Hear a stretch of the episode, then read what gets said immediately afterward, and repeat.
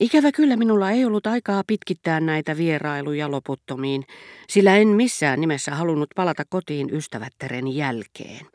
Enkä koskaan onnistunut kuin tippa tipalta kiristämään herttuattarelta hänen puvustoonsa liittyviä tietoja, joita tarvitsin teettääkseni Albertinille samantapaisia asuja, mikäli niitä nuori tyttö saattoi käyttää. Esimerkiksi sinä päivänä, madame, kun teidän oli määrä mennä illalliselle Madame de Sainte-Verten luo ja sieltä Germantin ruhtinattaren juhliin, teillä oli koko punainen puku, punaiset kengät, te olitte uskomaton, kuin suuri veripunainen kukka, liekehtivä rubiini. Mistä se oli tehty? Voiko nuori tyttö käyttää sellaista? Herttuatar loihti väsyneille kasvoilleen saman säteilevän ilmeen kuin Lommin ruhtinattarella aikoinaan, suonnin lausuessa hänelle kohteliaisuuksia. Katsahti naurun kyyneleet silmissään pilkallisen, kysyvän, ihastuneen näköisenä herra de Breauteen, joka oli siellä aina siihen aikaan päivästä, ja lämmitteli nyt monokkelinsa alla anteeksi antavaa hymyä, koska hänestä tähän intellektuelliin sanasotkuun tuntui kätkeytyvän nuoren miehen fyysinen haltiotila. Herttuatar näytti sanovan, mikä häntä vaivaa, hän on hullu. Sitten hän kääntyi puoleeni kujeilevasti. En tiennytkään, että näytin liekehtivältä rubiinilta tai veripunaiselta kukalta, mutta sen sijaan muistan, että minulla on ollut punainen puku. Se oli punaista satiinia, jota siihen aikaan käytettiin. Kyllä siihen nuori tyttökin voi pukeutua. Mutta te kerroitte, ettei teidän tyttönne käy illalla missään. Se on suurten iltajuhlien asu. Ei sitä voi vierailuleninkinä käyttää. Kummallista kyllä rouva de Germant muisti tästä ei edes kovin kaukaisesta illasta, vain asunsa, eikä muuatta seikkaa, jonka kuitenkin, kuten kohta nähdään, olisi luullut häntä kiinnostavan. Vaikuttaa siltä, että toiminnan ihmisten, ja seurapiireissä liikkuvat ovat toiminnan ihmisiä, mikroskooppisen pieniä, mutta sittenkin. Mieli rasittuu keskittyessään siihen, mitä tunnin päästä tapahtuu, ja jättää hyvin vähän muistivaraan. Esimerkiksi herra de Norpois ei usein alkuunkaan yrittänyt harhauttaa ja luoda vaikutelmaa, ettei ollut erehtynyt sanoessaan niille, jotka muistelivat hänen ennustuksiaan Saksan kanssa solmittavasta liitosta, mistä ei sitten mitään tullutkaan. Nyt te kyllä erehdytte. Minä en muista mitään, eikä se edes kuulosta minulta, sillä tämän tapaisissa keskusteluissa olen aina hyvin lakoninen, enkä ikinä olisi ennustanut menestystä moiselle tempaukselle. Kysymyshän on usein pelkästä päähänpistosta, mistä yleensä onkin lyhyt matka miekanpistoon. Ei käy kieltäminen, etteikö joskus kaukaisessa tulevaisuudessa voisi ajatella Ranskan ja Saksan lähentymistä, eikä Ranska siinä uskoakseni jäisi huonommaksi osapuoleksi, mutta en ole koskaan puhunut siitä, hedelmä kun ei vielä ole kypsä, ja mikäli minun mielipiteeni teitä kiinnostaa, niin luulenpa, että jos pyytäisimme entisiä vihollisiamme purjehtimaan avioliiton satamaan, saisimme valmistautua kirvelevään tappioon ja ikäviin yllätyksiin. Näin sanoessaan herra de Norpois ei valehdellut. Hän oli yksinkertaisesti unohtanut. Sitä paitsi me unohdamme nopeasti kaiken, mihin emme ole syvällisesti perehtyneet, minkä jäljittelyn halu ja ympäröivät intohimot ovat meille sanelleet. Ne muuttuvat ja niiden mukana muuttuu muistokin.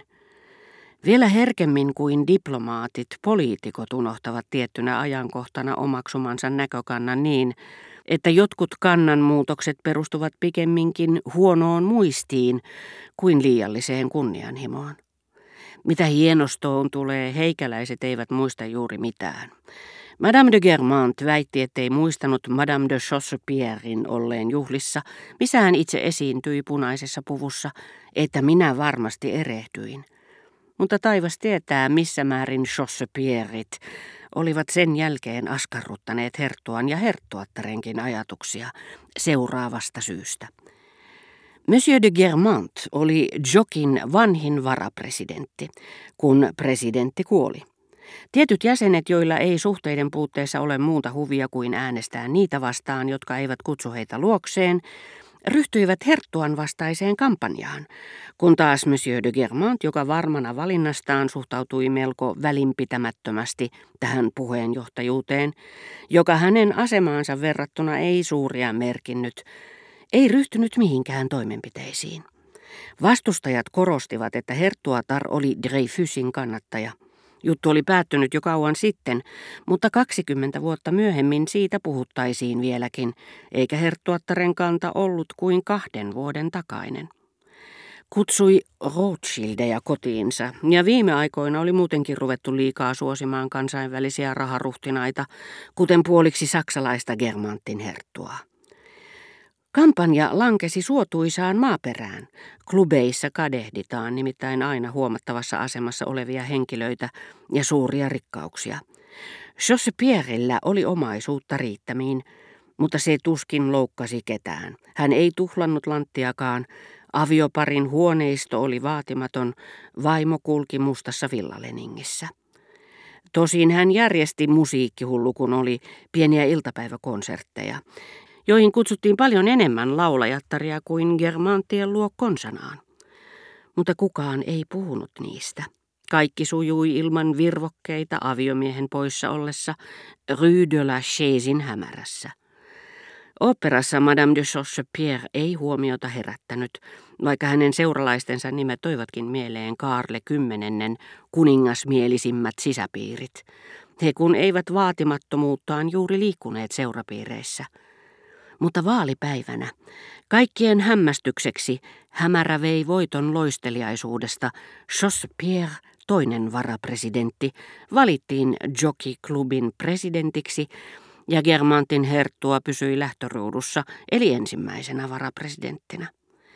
Jokin puheenjohtajuus ei tietenkään suuria merkitse Germantien kaltaisille ensirivin ruhtinaille. Mutta ettei tule valituksi vuorollaan, vaan näkee etusijalle asetettavan jonkun Pierin, jonka vaimon tervehdykseen Orjan kaksi vuotta aikaisemmin ei ainoastaan jättänyt vastaamatta, vaan osoitti myös närkästyvänsä tämän tuntemattoman lepakon aloitteesta. Se oli kova pala Herttualle. Hän väitti olevansa Mokoman tappion yläpuolella ja selitti saman tien sen syyksi vanhan ystävyytensä Suonnin kanssa. Itse asiassa hän ei saanut raivoltaan rauhaa. Kumma kyllä Herttuan ei koskaan kuultu käyttävän kutakuinkin banaalia sanontaa perin juurin, mutta Jokin vaalien jälkeen heti kun Dreyfusin tapaus tuli puheeksi, perin juurin pulpahti pintaan. Dreyfusin tapaus, Dreyfusin tapaus, se on äkkiä sanottu ja sanonta on sopimaton. Tällä tapauksella ei ole mitään tekemistä uskonnon kanssa, se on perin juurin poliittinen. Saattoi kulua viisikin vuotta ilman, että Herttuan kuultiin sanovan perin juurin, ellei sinä aikana puhuttu Dreyfusin jutusta. Mutta jos viiden vuoden kuluttua Dreyfusin nimi tuli tapetille, perin juurin palasi automaattisesti.